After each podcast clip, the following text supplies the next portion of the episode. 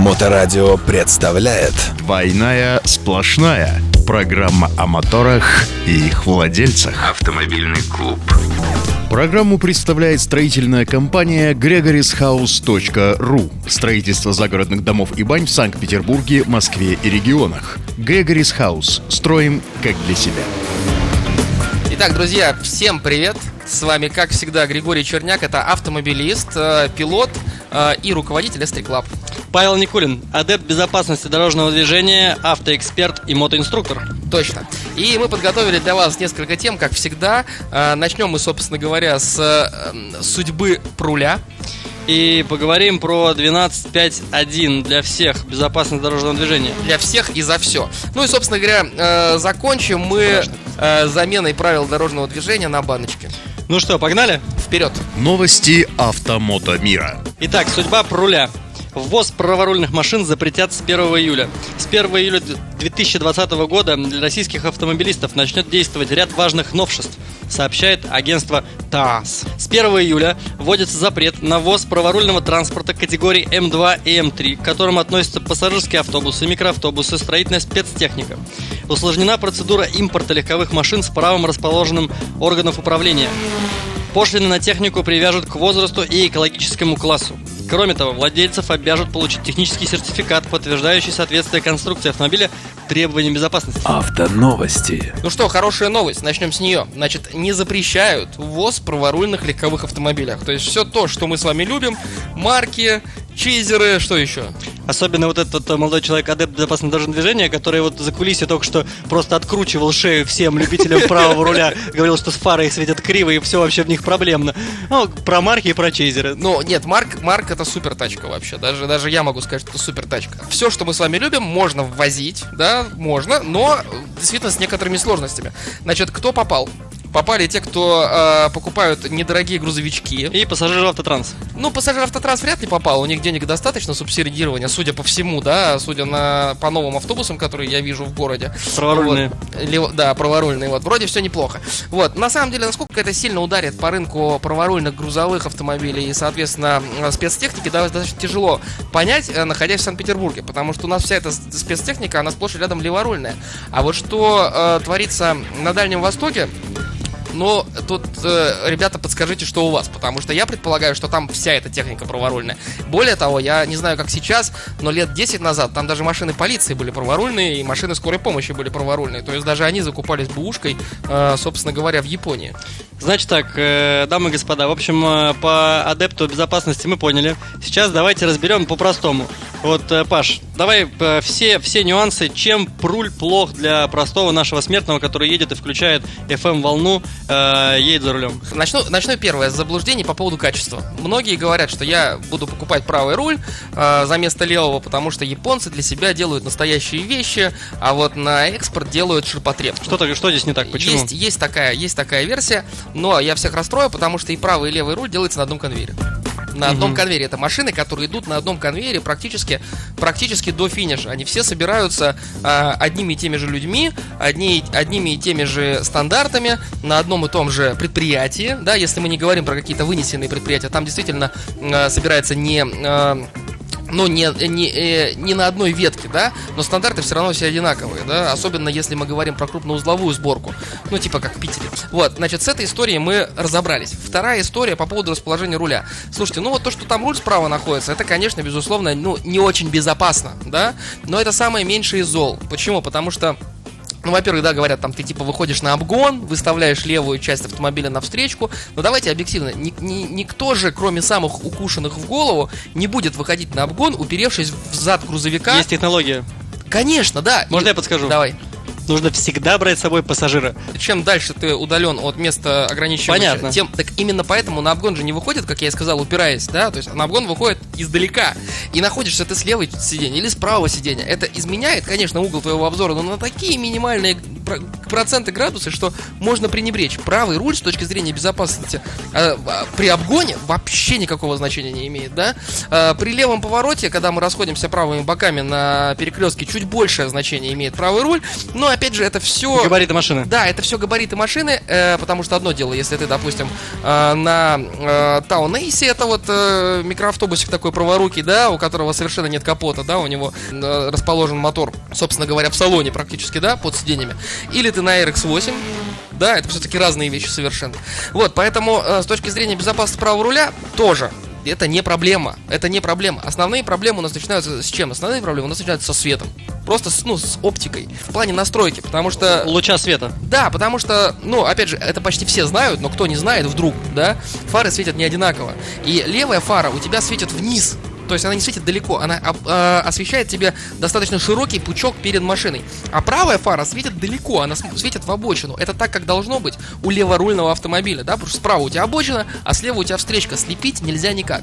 У праворульного автомобиля все с точностью да наоборот. И самое главное, что, казалось бы, ну, подстрой настройки, не настроишь, да? Потому что ты как не выкручивай там эту лампочку, ты ее [S2] Угу. [S1] Не сделаешь так. Это фары, сама оптика сделана уже таким образом, чтобы светить в эти пятна контакта. Да, там чуть он, они двигаются, но это все ерунда. Первое, что приходит на ум, давайте поменяем фары от, э, соответственно, леворульного аналога. Двойная сплошная. Ну, допустим, я вот то, что приводил пример, Honda Civic шесть, есть в правом руле, есть в левом руле. Одинаковый, как две капли воды автомобиль, да? Но не подходят фары от левого руля на правый руль, хотя они одинаковые. А все почему, знаешь? Ну, это разделение рынков запчастей. Потому что, потому что правый руль всегда качественнее, чем левый. Именно поэтому. На самом деле это имеет абсолютно коммерческую цель, это разделение рынков запчастей, да, потому что одно дело это европейский рынок, другое дело это э, японский рынок, а третье дело это американский рынок. Допустим, с американского цивика ты вообще ничего не поставишь, хотя, ну, то же самое. Плюс там еще рестайлинг идет, тоже такой своеобразный. Да, да, да, да, да. Короче, не найдешь, нереально. Да, а более того, если мы говорим про автомобили, которые мы привозим, а мы привозим что? В основном до Питера у нас доезжают марки, чейзеры, ну еще там э, автомобили достаточно уникальные. Они потому и э, покупаются в правом руле, потому что в левом их нет. Да, это праворульные машины. Вот, э, соответственно, оптику от левого не вставишь. Какие э, есть э, версии еще? Ну, есть еще версии какие? Можно поставить мотор от Supra в эр икс восемь. Да, мы не про мотор говорим. О моторах и их владельцах. Какие версии могут быть с фарами? С фарами могут быть следующие версии. Можно просто взять и начать колхозить. Да, а что значит колхозить? Колхозить — это значит делать не по ГОСТу.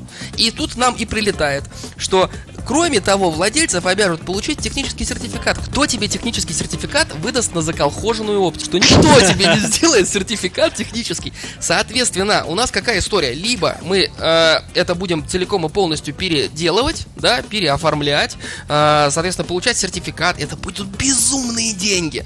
Соответственно, если у нас на легковушку требуется получить технический сертификат на праворульную, то, в принципе, для старых японцев, для старых праворульных машин не имеет никакого смысла этим заниматься вообще. Соответственно, да, нам оставили возможность привозить машины, а в реальности ее нет. Да, ну что, погнали дальше. Следующая новость у нас называется двенадцать пять один для всех и за все. а, Собственно говоря, для тех, кто не в курсе, двенадцать пять один это внесение изменений в конструкцию транспортного, транспортного средства, средства, да. а, И вот, собственно говоря, новость, которую нам подкинули. Автоновости. а, Причем подкинули в той же самой статье. Другим нововведением станет необходимость легализации газобаллонного оборудования. Ну, а, тут как бы это не очень нововведение, потому что газобаллонное оборудование всегда регистрировалось. Да, регистрировалась, поверялась и так далее. Видимо, нам э, подкинут еще какие-нибудь документы, которые необходимы для э, того, чтобы это правильно все теперь по-новому сделать. а, Так вот, на этом не заканчивается. Дополнительного багажа, друзья мои, лебедки, фаркопа только с посещением специальной лаборатории. То есть, э, кто путешественник и э, закидывает себе на крышу вот этот вот пластиковый короб, да, куда можно покидать личные вещи, увеличив тем самым полезный объем багажного отделения. Теперь you are welcome to Салова, да, и на Салова надо зарегистрировать этот багажник. Хотя я тоже не очень понимаю, ведь эти багажники, они сами по себе сертифицируемый товар. То есть, когда ты покупаешь этот багажник в магазине, то тебе должны выдать сертификат соответствия о том, что этот багажник проверен, крепление прочное. Причем я даже видел э, эти краш-тесты с этим багажником, чтобы он точно никуда не улетал там, и все было нормально. Но, между тем, теперь ты поставил его на свою машину, это у вас теперь общая конструкция, автомобиль плюс багажник, поэтому вперед.